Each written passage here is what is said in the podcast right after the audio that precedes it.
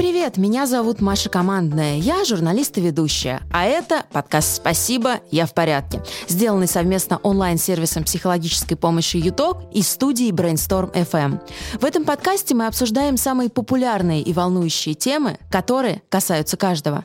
Сегодня мы будем говорить о том, как построить здоровые, нетоксичные отношения, о том, что это вообще такое и почему в отношениях зачастую один партнер обижает другого и даже начинает изменять менять. Наш эксперт Марина Травкова, известный семейный психолог, специалист по работе с супружескими конфликтами, сексуальными дисфункциями и домашнему насилию. Марин, мы сегодня разговариваем про токсичные отношения и, в принципе, про отношения между людьми. Можете ли вы объяснить, что такое токсичное отношение и насколько этот термин, в принципе, является научным? Когда он появился? Термин совершенно точно не научный, то есть на научная академическая психология им не оперирует. Он появился, ну, наверное, на моей памяти лет 20-15 назад и является прямым переводом из каких-то американских книг, завезенных и переведенных, и такая калька, общем, перенос по аналогии с э, токсичными да, радиоактивными отходами, которые глазом не видно, но тем не менее влияние их литорное как-то распространяется. Также стали называть отношения, имея в виду прежде всего всяческое эмоциональное давление и насилие. То есть не прикладное, не то, которое оставляет синяки, подразумевая отношения, когда что-то такое происходит с тобой якобы без твоего такого без внешне наблюдаемых признаков. Ты живешь в отношениях, и вроде бы у тебя в них все неплохо, и тебе рассказывают, что если что-то в них не так, значит, ты сам виноват. Но как бы чувствуешь ты себя как-то все хуже и хуже, как лось в том анекдоте. То есть э, про что такое невидимое, тлетворное. Поэтому термин пережился пошел народ. И, в общем, сейчас, мне кажется, уже мы наблюдаем такую спадающую волну, а какие-то еще года два-три назад это было безумно популярно. И просто буквально любой человек, который немножечко не так себя чувствовал в отношениях, сразу мог объявлять их токсичными. Следующий мой вопрос как раз про это. А сейчас, в принципе, принято говорить, что, ну, если кто-то состоит в неудачных отношениях, то он состоит в токсичных отношениях. Но где грань между просто отношениями, которые, ну, не задались, и именно токсичными отношениями? В чем признак токсичных отношений? Ну, опять же, поскольку, да, сказать, термин не научный и живет совершенно своей жизнью, то мы про него должны, так сказать, говорить двух разрезов. Первый — это что под ним массово имеется в виду, и тут полный бардак, потому что токсичными отношениями, ну, я встречала комментарии какие-то, где люди, например, пишут, мой, значит, муж забыл сегодня снова помыть посуду. Как мне надоели эти токсичные отношения. Просто токсик? Да. И мы не знаем, что там на самом деле, да, потому что если девушка, так сказать, просила его, а он всего лишь забыл, да, это одна история. Если она просит его ежедневно, и он ежедневно специально забывает, это другая история. Часто я слышу еще такое, когда люди предполагают, что партнер должен как-то вести себя и действовать так, как им нужно и хочется. И когда люди немножечко не отделяют собственную картину мира от картины мира другого, и у них есть такая идея, что каким-то правильным словом, правильным примером и вообще вот некоторой очевидностью того, что правильно именно для них — они как-то убедят партнера, и если он не убеждается, ну, значит, он токсичен. То есть и в таком случае, например, это могла быть история, когда она говорит ему, что мы должны ложиться спать непременно с вымытой посудой. Возможно, у него совершенно другой стиль жизни, воспитания в семье, и посуда вообще не имеет там значения. И, допустим, он не очень против ее мыть, но он будет делать это утром, в обед, когда ему удобно но ей нужно, чтобы он помыл ее вот именно сейчас и немедленно. Она выражает это свое яркое желание, не встречает ему ответа, потому что эта потребность не удовлетворяется. Соответственно, она делает вывод, эти отношения токсичны, потому что мне в них неприятно и неудобно. То, что в них может быть также неприятно и неудобно другой стороне, не слышится. При этом, скажем, ситуация номер четыре — это когда он не любит мыть посуду, специально ее не моет, не хочет ее мыть. При этом, возможно, живет с представлением, да, там все-таки домашний труд некое должно соблюдаться равенство, поэтому он не говорит ей прямо «я не вымою», но он, значит, устраивает всякими такими способами, то есть забыл, избегает, ой, да ладно, потом помоем, и дотягивает специально, целенаправленно, не, не говоря этого вслух, до того, что понимая, что рано или поздно все это накопится, ей надоест, она сделает это сама. Вот если мы предполагаем прямо такой мотив, ну, наверное, вот здесь уже я могу с некоторой натяжкой эти отношения назвать токсичными. То есть когда человек действительно целенаправленно, осознанно или полуосознанно манипулирует другим человеком, внушая там какое-то чувство вины, никчемности, стыда за что-то, давая понять, что... То есть, ну, если подходить уже с этой меркой, то токсичными можно назвать, например, любые отношения в патриархате, а у нас в стране патриархат массовый для большей части населения — и тогда нужно признать, что просто очень многие в них живут. Потому что токсичные отношения, они не подразумевают равенство, они подразумевают как бы медленное отравление, можно так выразиться, одним партнером другого. И когда это происходит в таком огромном сегменте, и когда это поддерживается, не побоюсь этого слова, государством, то мы, в общем-то, имеем вот такую широкую картину, в которой примерно я не знаю, наверное, каждый второй среднестатистически приходящий домой мужчина говорит э, своей среднестатистически, да, тоже пришедшей, между прочим, с работы жене, потому что это мифология, что женщина такая хранительница очага, не работающая посвящающая себя хозяйству. И если вечером он продолжает ей рассказывать, что она тут вот борщ не доварила, а дети все в нее, значит, не такие, не сякие обвинения, то есть вот при неравенстве партнеров такие отношения вполне можно называть токсичными. Получается, что в нас с самого детства закладывается вот эта вот идея, так скажем, в кавычках, правильных отношений, которые существуют между мужчиной и женщиной, и которые по сути своей на самом деле с точки зрения психологии, психотерапии и являются токсичными? Да, Ответ на ваш вопрос – да, конечно, нам много чего внушается с детства, и, в общем, общество, в котором мы живем, оно полно мифов и стереотипов, и это чувствуется на каждом шагу. Это касается, да, начиная с внешней наружной рекламы, где показывают именно определенные стандарты красоты, заканчивая внутренними домашними отношениями, где, ну, скажем, не только муж, но и, допустим, старший подросток уже может кулаком по столу стучать и говорить, я мужчина, не указывайте мне. То есть э, это все, конечно, людей разъединяет, это это все, безусловно, невидимое отравление. Поэтому, да, можно это назвать токсичным. Тут нужно обратиться к еще двум концептам, которыми тоже академическая психология не оперирует. Это границы и то, что еще теперь стало модно называть контактом. Мы вообще вот наследующие советскому, постсоветские люди и поколение, которое выросло, да, уже, так сказать, в несколько независимой России, все равно несем вот это культурное наследие, которое культуре нашей а, довольно плохо с уважением границ других людей. То есть, с одной стороны, это про то, что буквально любая бабушка на вокзале тебе может дать совет про твою жизнь, деторождение, там, способность, готовность и необходимость выходить замуж, еще что-нибудь. Молчу уже о родственниках. С другой стороны, заканчивая тем, что в последнее время тоже была волна в определенном слое тоже, да, молодых людей такой к этому чувствительности, что, в общем-то, даже вопрос об имени да, стал выглядеть довольно личным. Вот. И с одной стороны, у нас нет такого уважения к границам своим и чужого, когда мы вот э, с молодых ногтей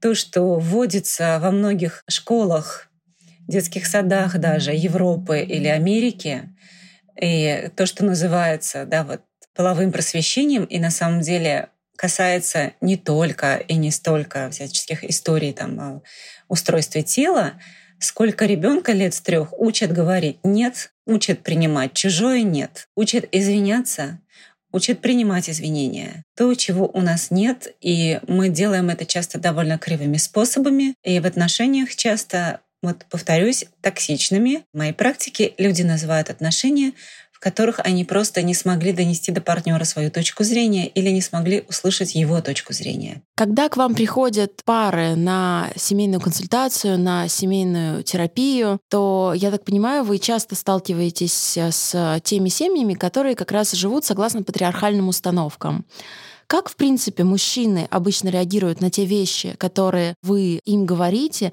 и могут ли они измениться под, ну, я хотела сказать, давлением психотерапии, но тут скорее под давлением здравого смысла, что ли. Ну и почему мужчины, да, потому что как раз мы говорим сейчас о патриархате и о том, что он зачастую токсичен сам по себе. Ну, психотерапия, она не про воспитание кого-либо, мужчин в том числе, на это не карательное учреждение, где переделывают. И психотерапия, ну, она не всегда про здравый смысл, потому что здравый смысл не работает, как мы с вами все знаем, потому что, например, ну, скажем, многие курящие или пьющие люди с здравым смыслом прекрасно понимают, что это надо прекращать, но не прекращают. Поэтому психотерапия, она как раз-таки про вот те эмоциональные подводные слои, и поэтому, если вопрос ставить так, как э, что делать с такими установками, что я с ними делаю, когда люди в терапию приходят, мы их обсуждаем. Мы их обсуждаем, мы делаем очевидным для самого человека, чем он пользуется, чем он оперирует. Мы делаем очевидным его стратегии, почему он вместо сказать «нет, милая, я не хочу мыть посуду, и я не буду ее мыть», и это был бы, наверное, открытый конфликт, и После этого открытого конфликта, возможно, она принимала бы какие-то свои решения, и, вероятно, именно этого боится человек, который всячески как-то увиливает и, да, и прячется от этой обязанности, но при этом не конфронтирует напрямую. И вот это поведение, которое у нас э, свойственно больше мужчинам, потому что такая история, с одной стороны, про гендерную социализацию, когда тебе с детства говорят, что ты не должен показывать эмоции, не плакать, такой настоящий мужик. С другой стороны, когда ты маленький, а тебя ругает кто-то взрослый, и тебе некуда деваться, неважно, мальчик ты или девочка, то ты со временем, да, вырабатываешь тоже такую стратегию, что и многие подростки этим пользуются. Сейчас, думаю, сейчас многие себя вспомнят, когда мама тебя ругает, длинную нотацию какую-нибудь читает, а ты, значит, стоишь, делаешь вид, что ты внимательно слушаешь, на самом деле у тебя все пролетает мимо, и это просто как некая такая вахта, которую ты должен выстоять, чтобы от тебя наконец-то отстали. Ты просто понимаешь, что если ты будешь возражать, опровергать, убеждать, ты получишь в три раза более да, громкую и долгую ссору, с последствиями в виде там, молчания, наказания на другой день и прочее, прочее.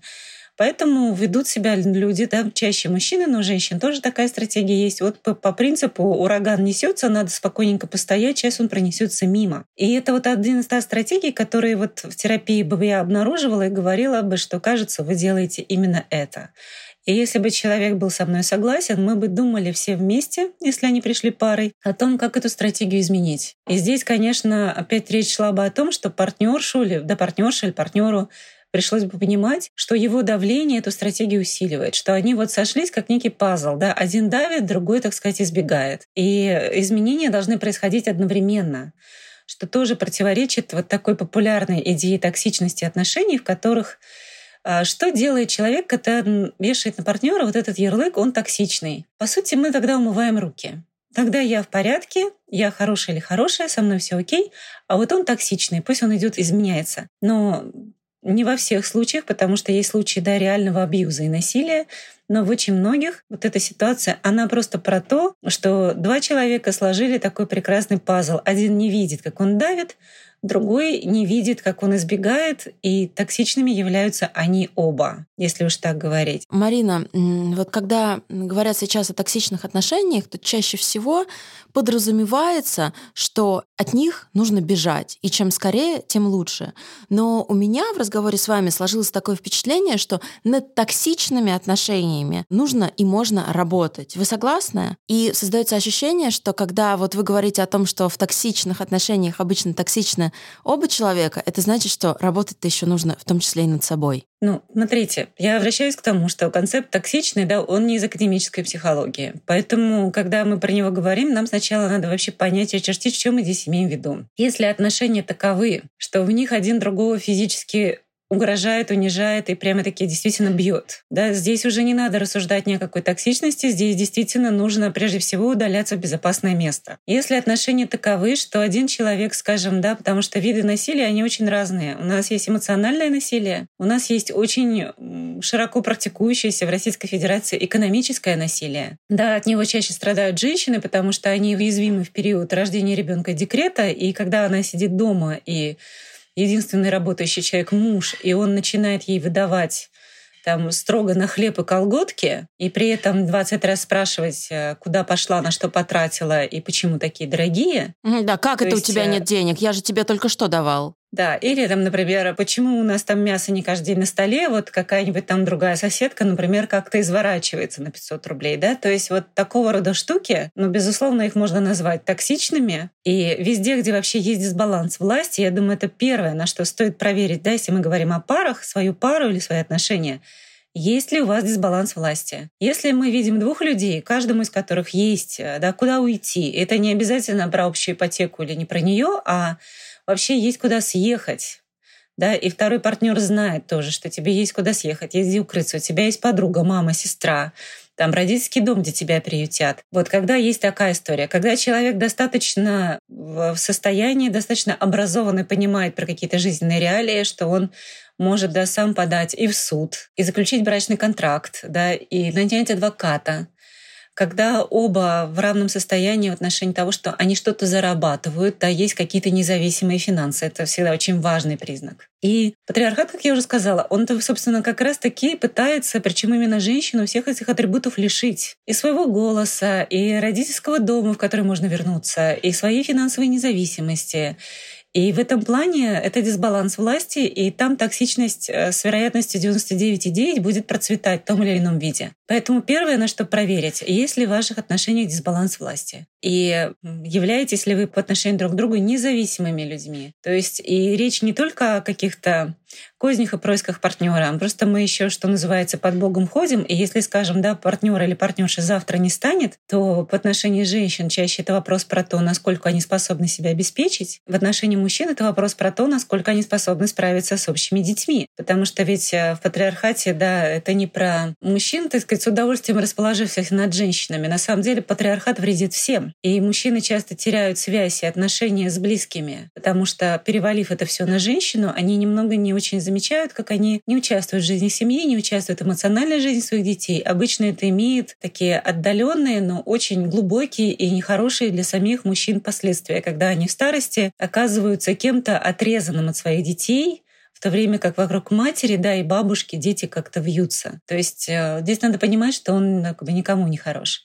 А с другой стороны, если вы два человека, которые, в общем-то, вполне на равных, да, детей общих у вас нет, э, у каждого, скажем, там, допустим, по своему какому-то жилью, есть возможность уйти и расстаться, и вы ругаетесь бесконечно на общей территории про то, кто чьим правилам должен уступить, вот тут, конечно, это уже не про токсичность. Это уже про коммуникацию и про то, что это тот самый, да, паттерн, рисунок, про который я говорю, когда его складывают двое, и когда каждому нужно осознать, что он тут делает и как он тут вкладывается. Я сегодня буду во время нашего разговора бросаться такими стереотипами и представлять немножко стереотипное мышление, но вот тоже то, что я слышала, в том числе от своих подруг. Все было нормально, он дарил мне цветы, мы вместе ходили в кино, пили вино, а потом он стал токсичным.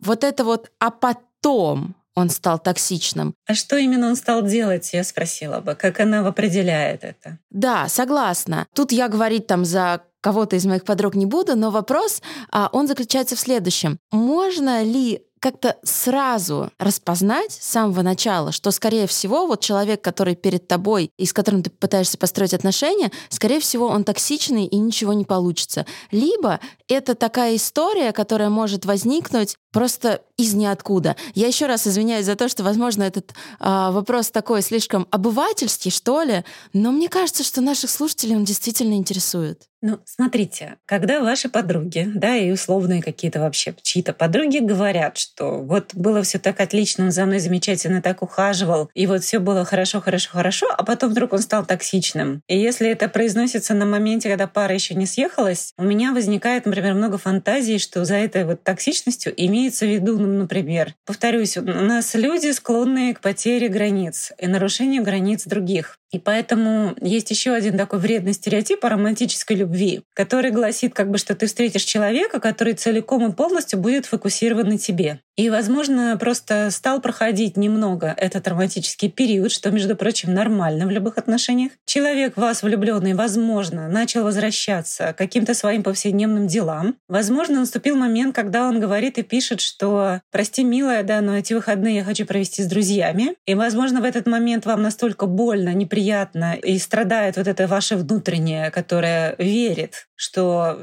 этот человек полностью, целиком, да, на 146% должен принадлежать мне. И в этот момент вам больно, неприятно. Эго, наверное, страдает. Как это так? Он проведет выходные с друзьями, а не со мной. Ему что, приятнее находиться в их компании, чем в моей? Ну, я здесь не очень верю в эго. Я думаю, что тут трехслойная такая композиция, потому что здесь есть обида, и она видна на внешнем уровне, да, когда как так, Почему он отвечал раньше на мои смс там через секунду, да, а теперь он отвечает на них через 30 минут. Как так? Мы выходные были вместе. Что в смысле, какие друзья? Там, что это? У него тут еще есть мама и сестры, он что, еще им будет время уделять? То есть я не сказала бы, что это такое тотальное эго, да, иначе бы мы все были так записаны в социопаты. Это такая сложная конструкция, когда на поверхности обида, потому что меня отбирают мое. Если эту обиду немножко подвинуть, за ней кто-то уязвимый, маленький, недолюбленный, кто мечтает, что наконец-то встретится человек, который будет лучше, чем родная мама, возьмет тебя тотально на ручки, будет любить тебя в абсолютно любых проявлениях, да, и ты ему будешь показываться и такой, и сякой, и ужасный, и сопливый, и грязный, и пьяный, и он будет тебя любить и принимать. То есть это, может быть, сказать такая как бы эмоциональная, мне нравится слово, недоношенность, но мы все так или иначе, да, где-то внутри себя что-то такое храним. И поскольку это уязвимые чувства, и сказать любимому человеку, что когда ты выбираешь друзей, мне больно плохо, потому что я тебя очень эмоционально завишу, потому что ты мне дорог, это бывает страшно вдруг, да, поэтому врежут, скажут, а я тебя не люблю, а нечего тут привязываться. Поэтому мы начинаем прикрываться обидой, гневом, раздражением. И тогда, да, отношения действительно становятся токсичными в обе стороны. Это тогда просто про то, что вовремя не сели, не поговорили от сердца к сердцу, что называется. Это про коммуникацию. Это уже не токсичность. И когда вот э, он стал токсичным, все, разворачиваюсь, ухожу, вот это тоже интересно, потому что в этом месте меня бы, да, ну, как вот специалиста интересовал бы вопрос, пыталась ли ты, пытался ли ты про это с человеком говорить, честно говорить про себя, что тебя задевает, не наезжая, не указывая, как ему жить не подразумевая, что он немедленно должен начать жить так, чтобы тебе стало хорошо и безопасно. Мы ведь очень часто требуем от партнеров именно этого, да, что вот это тоже вот эта идея удовлетворения всех моих нужд, ну, наверное, будет полезно, если я сейчас скажу, и кто-то да, расстанется с этой мыслью, что так просто не бывает. Партнер не может удовлетворять все-все-все, Плюс мы меняемся, плюс в отношениях есть динамика, мы чуточку меняемся как люди, возникают новые какие-то вызовы жизненные, новые потребности. Поэтому здесь очень важна гибкость и коммуникация. Вы сегодня несколько раз говорили о том, что самое главное, наверное, это коммуницировать. Откуда такие проблемы с коммуникацией а, в отношениях в паре? Это потому, что нас с детства не учат выражать свои чувства, выражать свои эмоции, а еще и на нас так вот прям сваливаются установки, эти гендерные стереотипы, что ты должна быть принцесса, ухаживать за своим мужчиной, а ты, значит, должен зарабатывать деньги и никогда, ни за что не плакать, потому что настоящие мужики не плачут. В общем, да, такой общий ответ на ваш вопрос. Да, все так и есть. Но нужно сказать, что просто поколение, которое сейчас уже да, пришло в отношения, оно старается, пытается и учится коммуницировать. Для тех, кто, скажем, там, времен моей молодости, да, лет 20-30 назад, наверное, действительно, это было первое столкновение с тем, что вообще как-то надо говорить. Это вот 90-е годы появления всех вот этих книжек, включая, да, начиная вообще с общения с детьми, потому что, ладно, партнеры, люди не знают, как общаться с собственными детьми родными. Концепт, который вот появился, появились книги, как Юлия Борисовна Гиппенрейтер, да, общаться с ребенком как. А если мы отмотаем еще чуть раньше, ну, и я думаю, что многие сейчас это вспомнят, это семьи, которые пережили 90-е, и нужно сказать, что способность коммуницировать э, прерывает, нарушает, обрушивает любой сильный стресс. Когда мы находимся в стрессе, вот каких-то да, стрессовых событиях, мы начинаем выдавать такие выживальческие поведенческие реакции, которые как раз-таки либо про гнев нападение, да, вот такую вот громкость, крик, а либо они наоборот про такой вот испуг, замирание, избегание, то есть вот то самое слиться с обоями. И мы теряем способность действительно здраво говорить. И если при этом поглядеть на количество стресса, которое досталось российским семьям, да, и из поколения в поколение, то есть это вспомнить можно и 90-е, там, да, распад Союза, потерю многими работы и статуса. Чуть мотаем дальше, там локальные и глобальные, там был и Афганистан. И вот так вот можно докрутить до, до, до Второй мировой, до сталинских репрессий.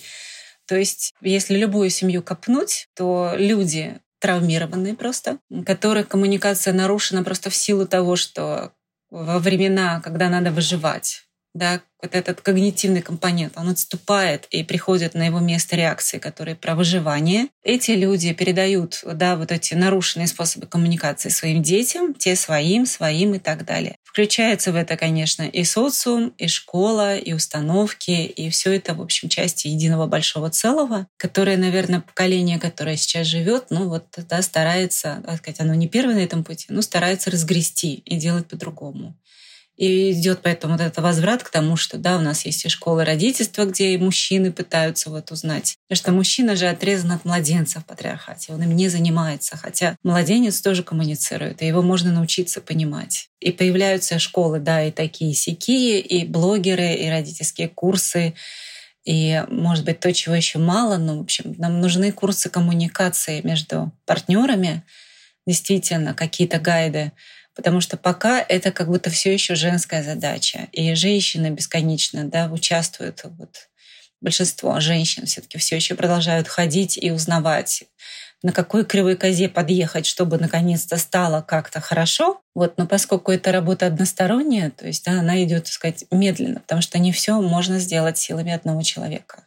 Конечно, тем более в паре. А как правильно коммуницировать со своим партнером? Марин, я понимаю, что это гигантская тема, и сейчас может быть просто монолог на два часа, но если кратко, вот в чем залог здоровых коммуникаций со своим партнером? Есть несколько моментов, которые вот, ну, например, да, я могу назвать, чему учат там, где учат коммуницировать. Во-первых, как я уже сказала, учат говорить «нет» и делать это таким способом, чтобы не терять связи с человеком. То есть, э, начиная с нашего до первого примера, как сказать жене, что ты не хочешь мыть посуду, при этом не потеряв с ней связи и отношений, да, и не превратив ничего в конфликт. То есть, э, как оставаться то, что тоже, да, слово пришедшее, так сказать, Запада, ассертивным, то есть человеком, который не убегает с позиции, не нападает с позиции, а стоит на своей позиции, да, и продолжая на ней быть уверенно и говорит свое, при этом слышит, и принимает то, что говорит ему другой. То есть, ну, это, да, вот научиться говорить нет, научиться говорить, что дорогой, там, да, ты хочешь борщ по воскресеньям, ну, прости, посмотри, я работаю столько-то, дети времени занимают столько-то, поэтому борща по воскресеньям не будет либо он будет, если мы вот так по-другому перераспределим обязанности. Либо он будет, если мы просто пойдем в ресторан и закажем там борщ. Либо, может быть, ну, если, да, в этом примере я так предполагала, что, возможно, тут настаивают на домашнем борще, да, либо, может быть, мы пойдем в ресторан, либо что-нибудь еще, либо давай придумаем, либо, если ты хочешь его дома, да, я готова его по каким-то, так сказать, причинам приготовить, у меня нет на это времени, освободи мне это время. То есть, если мы чего-то хотим, да, это не кидается, как вот ты сделай, а я тут ни при чем. Мы обсуждаем это, раз мы пара. Вот. И это, да, второй очень важный пункт. Э, это научиться ругаться, правильно ругаться, потому что идея, что вы встретите такого человека душа в душу, что вы ни разу в жизни, так сказать, не поссоритесь, она несостоятельна. Когда ко мне приходят пары, которые говорят, мы не ругаемся, внутри меня звучит просто не то, что тревожный звоночек, а просто целый набат, колокол потому что мы все живые люди, у нас есть эмоции, среди них есть гнев, раздражение. И тогда всегда интересно, куда же они деваются, какой ковер.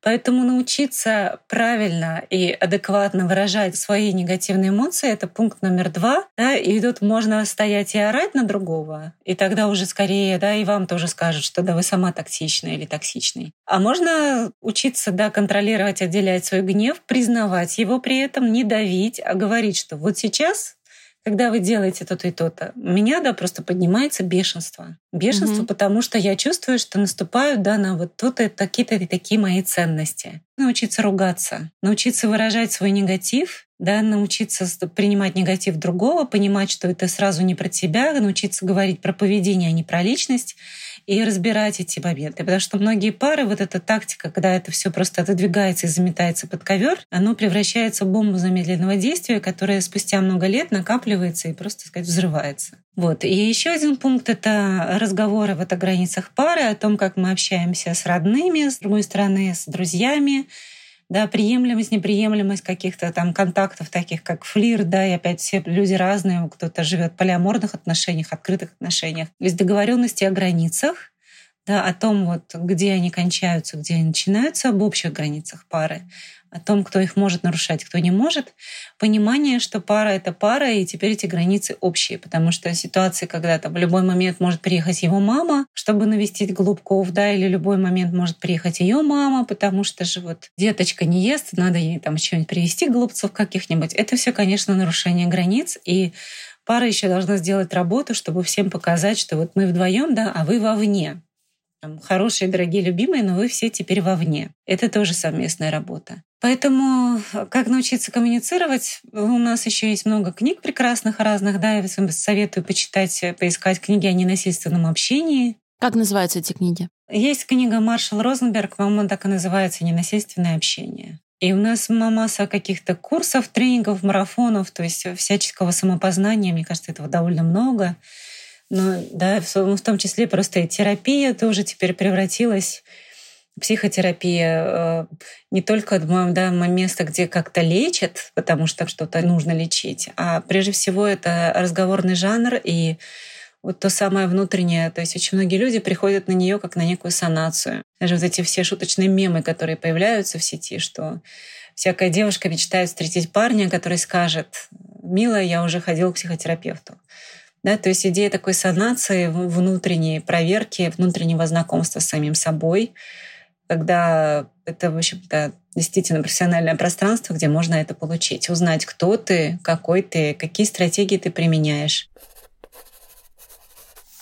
Марина, скажите, а измены — это признак токсичных отношений или, в принципе, измена — это просто признак того, что в паре кому-то что-то очень сильно не хватает? Измена — это очень многоликий такой конструкт, поэтому нет, это не обязательно про токсичность, в том смысле, о каком мы сегодня не говорим. Но измена, поведение такое, оно может быть токсичным, да, и есть такой кластер, я бы сказала, измен, когда партнеры изменяют открыто, специально, понимая, что ему делают больно, наслаждаясь этим, и наслаждаясь своей властью, то есть когда, скажем, опять чаще это мужчины, да, не потому что мужчины хуже, а потому что, так сказать, патриархате их место такое вот им предписанное, да, здесь сверху, у них чаще оказывается власть в руках. И это когда мужчина обходит домой и, собственно, уже не очень скрывает жены ни любовниц, ни всяческую помаду, не стесняясь приносить венерические заболевания, и делает это все демонстративно, нагло, зная, что ей некуда уйти. То есть понимая, что, скажем, 5-6 детей, она финансово зависима, родители ее, да, часто это такой расклад, когда родители тоже говорят, ой, знаешь, ты сама там нарожала, сама разбирайся, то есть женщине некуда податься, он это хорошо чувствует и понимает, и практически начинает, я бы сказала, это уже какое-то начало потери человеческого лица, когда уже вот никакого тебе ни прикрывания, да, ни попыток что-то скрыть, преуменьшить, украсить а просто в наглую. Вот, да, и когда значит, мужчина говорит так своей партнерше в лицо, что «а что ты хотела? А я же мужик», и добавляет еще к этому какие-то обвинения в ее адрес, что она там располнела, растолстела, постарела. Напоминаю, рожая ему детей. Ну, то есть вот такого рода вещи абсолютно токсичны, конечно. Вот это уже даже можно, собственно, называть насилием, домашним насилием, самым настоящим. Но другие измены, ну, сказать, некий кластер. Случается сочетание обстоятельств, места, времени, возможности. Да, сейчас у нас пандемия, а если вспомнить корпоративы, многие из них совершаются, потому что человек в отношениях э, не думал вредить партнеру, а просто чувствовал себя настолько одиноко, что схватился за кого-то еще со стороны. И тоже, да, здесь не надо думать сразу, что вот партнер как-то виноват в том, что другой чувствовал себя одиноко.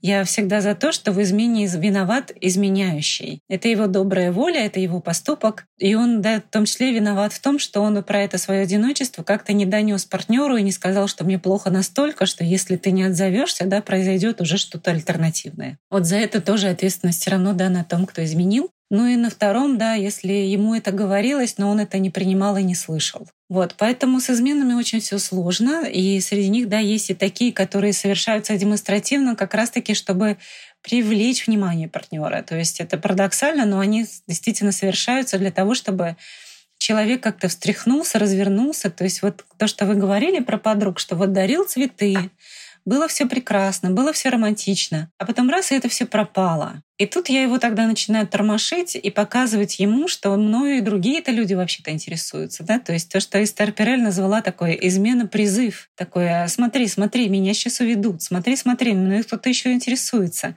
И если в это время партнер на это реагирует равнодушно, и часто ему говорят, ну это я доверяю, это снова про коммуникацию, про то, что один не донес, что мне не хватает его внимания, а другой, да, не услышал и не отозвался на это. И здесь тоже кто-то может заиграться, хотя интенция первоначальная про то, чтобы отношение партнера именно вернуть к себе снова, да, какой-то огонь, ревность, вот что-то такое. Угу, привлечь вот. внимание. Есть и другие мотивы. Да, есть и другие мотивы, то есть нет. Измена, она очень болезненное событие, очень болезненное для пострадавшего, не настолько прекрасное, как все думают, для того, кто инициатор, потому что там тоже да, если это не вот тот кластер, который я обозначила как насилие, то человек чаще всего и сам переживает. Переживает, что он делает больно еще, скорее всего, двум людям, потому что еще есть любовник или любовница.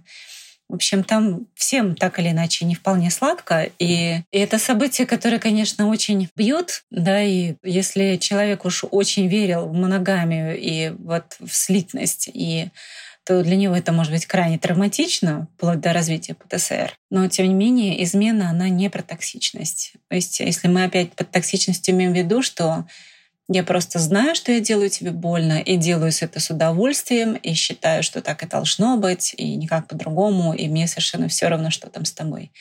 Большинство изменяющих не все равно, что с их партнерами, которым они изменяют. Да, здесь, конечно, многим сразу хочется спросить, а что ж они не перестанут? Ну да, но это, правда, отдельная большая тема. Но им не все равно. Возможно ли какая-то, скажем так, профилактика измен?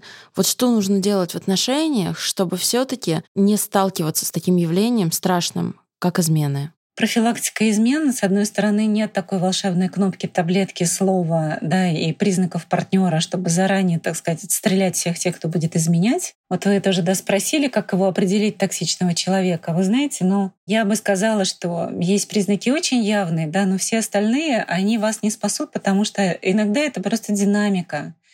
Даже домашнее насилие бывает развивается в отношениях, в которых 6-10 лет все было в порядке. Просто наступил момент дисбаланса власти. Просто наступил момент, когда она родила, села дома, баланс власти нарушился, и тут вдруг, да, из него вышел кто-то патриархальный, я бы сказала так. Патриархальный демон. Да. Поэтому здесь это про искусство, такое, знаете, как у нас теперь есть модное тоже life-work balance, да, работа, жизнь. В паре нужен баланс всегда между собой и другим, баланс между я и мы. То есть э, мне нравится, как коллеги мои схемотерапевты, у них так любимая метафора, что мы в отношениях на двух ногах стоим.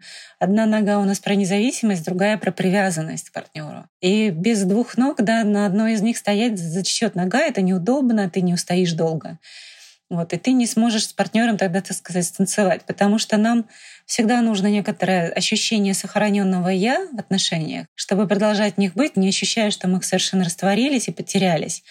С другой стороны, нам нужно ощущение «мы», потому что нам нужна вот эта связь, привязанность, да, чувство плеча, надежности, понимание общего будущего, планов и так далее. И как этого добиваться? Но только разговаривать, потому что это не устанавливается один раз и навсегда в ЗАГСе. Мы будем делать это всю жизнь ежедневно, в мини-коммуникации, в макси-коммуникации. Людей, которых сразу бы, да, советовала бы, так сказать, избегать в плане того построения отношений, ну, если, скажем, мужчина вам сразу ну, на пороге новой жизни говорит, что «милая, я тебя от всех изолирую, посажу дома, буду да, кормить, потому что моя женщина должна быть домашняя». Вы знаете, наверное, слышали про мужское государство, да? Вот прямо Конечно. почитайте вот их влажные фантазии.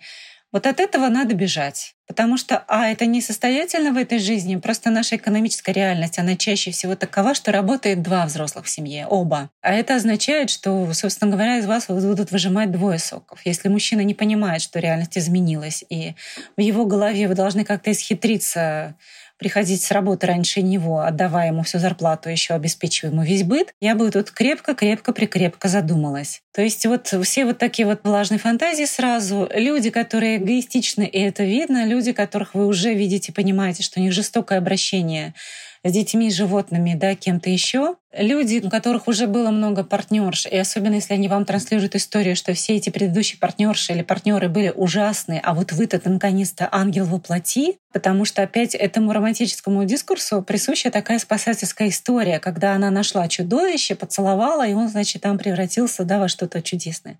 В жизни этого не будет. Если вы в жизни встретили чудовище, оно останется чудовищем. Запомните это, пожалуйста. Поэтому если ваш партнер до, до отношений, до совместного проживания, до свадьбы на вас пытался замахиваться, поднимать руку, там заваливался пьяным, и потом а, на следующий день говорил, да чего ты не понимаешь, что ли, мужику надо иногда выпить? Не думайте, что он изменится. Он не изменится. И я тут сразу вспоминаю про треугольник Карпмана. Это такая модель отношений, при которых партнеры занимают роль жертвы, агрессора или спасателя. Эти роли могут меняться в зависимости от обстоятельств, но в любом случае люди в таких отношениях становятся манипуляторами. Получается, эти женщины-спасательницы находятся в этом треугольнике? Чем это опасно? Треугольнику Карпмана много вопросов. Даже сам Карпман, да, буквально года два-три назад, когда его напрямую спросили, сам сказал, что, пожалуйста, никогда не употребляйте, не применяйте мой треугольник по отношению к жертвам домашнего насилия. Потому что мы должны понимать, что треугольник треугольником, но есть просто реальные объективные моменты. Если кто-то весит 200 килограмм, а кто-то весит 70 килограмм, то рассуждать о том, что, значит, э, она его сама сподвигает, может быть, она что-то и делает в своем поведении, да, но опять напоминаю иерархию жизни, здоровье и все остальное. Вот. Созависимые и токсичные. Ну, и то, и то, да, популярные концепты. Поэтому мы тут, сказать, можем всячески упражняться в том, где они пересекаются, где они расходятся. Потому что созависимые отношения, как, кстати, термин границы, это тоже все не научная психология. Это все пришло вот через поп-психологию популярную, такой сленг, можно сказать, да, такой фольклор. Созависимыми отношениями называют у нас отношения, супружеская психотерапия назвала бы это слитные отношения, где люди как раз-таки свое «я» очень сильно растворяют в партнере. То есть они настолько в нем теряются. Причем нужно сказать, что внешне эти пары не обязательно выглядят какими-то страдающими. Очень часто слитные отношения выглядят как раз э, как те, которые в массовой культуре воспеваются как вот, то есть они все время вместе, все время за ручки, один без другого ничего не может, не делает, они, значит, друг за друга понимают, чувствуют, думают, э, часто друг за друга фразы заканчивают. Часто в семье, да, это выглядит как все, что мама сказала детям, сказал им, значит, тут же одновременно и папа, потому что они вот, да, вот как бы здесь в одном ключе. И всякие есть про это шутки, что там у нас народ и партия едины, еще что-нибудь. То есть что говорит и думает один, то говорит и думает по умолчанию другой. Такая вот слитость. И не всегда в этой слитости людям плохо. Плохо становится там, где один из партнеров вдруг из этой слитности как-то выскочил там хотя бы на чуть-чуть, и часто изменяют именно тоже поэтому. Говоря об этом треугольнике и говоря о спасательстве, чуточку разные для меня вещи. У нас спасать любят, во-первых, не только женщины, но и мужчины. Просто женский такой спасательский, да, эпос, он про то, что он долго, жертвенно, и ты его, так сказать, выхаживаешь и выхаживаешь годами. А мужской он про то, что ты, так сказать, такой налетел, отбил ее у драконов, да, а дальше дальше ты, как сказать, сидишь на диване. Поэтому отношения, которые вообще начинаются со спасательства, они всегда на такой зоне риска, потому что когда наступает рутинная жизнь и спасать уже некого, да, тут часто выясняется, что следующий дракон — это оказывается уже ты сам в мужской версии, потому что ты от предыдущего токсичного, в кавычках, мужика ее спас, а теперь вдруг выясняется, что ты сам такой же, потому что ты так же, как он, Вот сначала ты, значит, был такой хороший, а теперь ты опять меня не любишь, там, не зовешь, не разговариваешь со мной часами, не смотришь мне в глаза, да, то есть такая может быть история. А женские пацаны, конечно, очень строятся на том, что вот а, все эти истории про женскую неагентность, а про то, что правильная женщина — это та, которая себя положила на семью, супруга, что за каждым великим мужчиной стоит там женщина. Вот это все это еще, конечно, выводить и выкуривать, потому что снова тебе с детства да, рассказывают, что ты будешь правильно, если ты будешь вести себя вот так.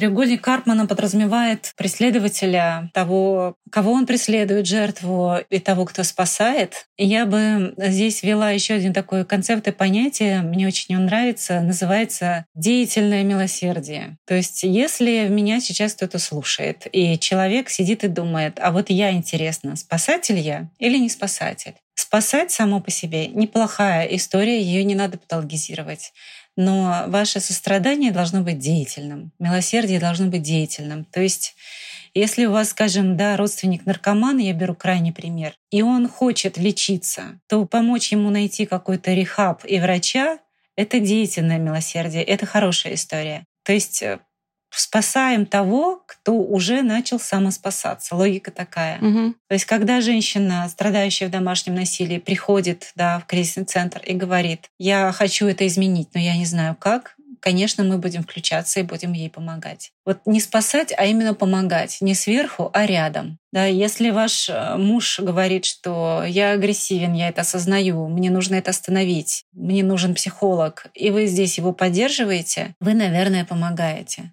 Если он, распустив руки, на следующий день, протрезвев, э, плачет и говорит, ну прости меня, я больше не буду, а вы отлично знаете, что будет, ну потому что же он ничего не делает, чтобы не быть, и вы слышали такое неоднократно, то, наверное, вы влипаете в этот треугольник и начинаете бежать по этому кругу, когда вот вчера вы были да, жертвой, а сегодня вы его спасаете, поднося ему там рюмочку, чтобы у него там голова не болела для похмела, и убеждая себя, что сейчас все будет хорошо. То есть Поэтому такое деятельное сострадание, если человек действительно показывает, если он действительно завязывает, если он действительно старается, если он действительно пошел к специалисту, если он действительно не просто сотрясает воздух словами, а в самом деле, говоря о дисбалансе власти, открыл вам счет и перевел на него денег, чтобы у него не было к этому доступа. Если он э, понимает, что да, вы можете встать и уйти с этими деньгами. То есть такие вещи обсуждаем. Когда партнеры на них идут, вот здесь можно остаться да, и как-то помогать. Но когда это ты что, не видишь, как мне плохо, ты должна меня немедленно простить, или как у меня было, я в жизни слышала такую фразу, вот это цитата, собственно, из классиков, что «полюби нас черненькими, беленькими-то нас кто хочешь полюбит». Вот э, вы должны понимать, да, что не надо спасать человека, который разрешает себе и сам ничего не делает для того, чтобы бесконечно быть черненьким. Это его собственная задача — справиться со своими внутренними демонами. Вы можете быть рядом, если он это делает. Тогда вы помощь. Но когда вы делаете это за него, вопреки ему, там, где ему это не надо, я бы крепко задумалась над тем, не находитесь ли вы правда в этом треугольнике. Потому что когда у него не получится, вы же снова будете виноваты, и он же вам об этом скажет, и социум вам об этом скажет. И я боюсь, что многие люди на этом месте и сами себе говорят. Но это что я просто еще недостаточно постаралась. Марин, спасибо вам огромное. Это было очень-очень ценно. Этот подкаст выходит при участии онлайн-сервиса психологической помощи ЮТОК, специалисты которого помогут вам разобраться во всех сложных жизненных вопросах. ЮТОК предоставляет возможность получить консультацию психолога по видеосвязи, аудиосвязи или даже по переписке. Сервисе можно подобрать специалиста под ваш запрос, и все они проходят тщательный отбор и супервизию. Больше информации о том, как это работает, будет по ссылке в описании этого подкаста. А еще там вы найдете приятный бонус – скидку в 20% на первую консультацию по промокоду подкаст. Слушайте подкаст «Спасибо, я в порядке» во всех удобных для вас подкаст-плеерах. Оставляйте свои отзывы в приложении Apple Подкасты и, конечно, подписывайтесь на нас в Яндекс Музыке. Нам будет очень приятно.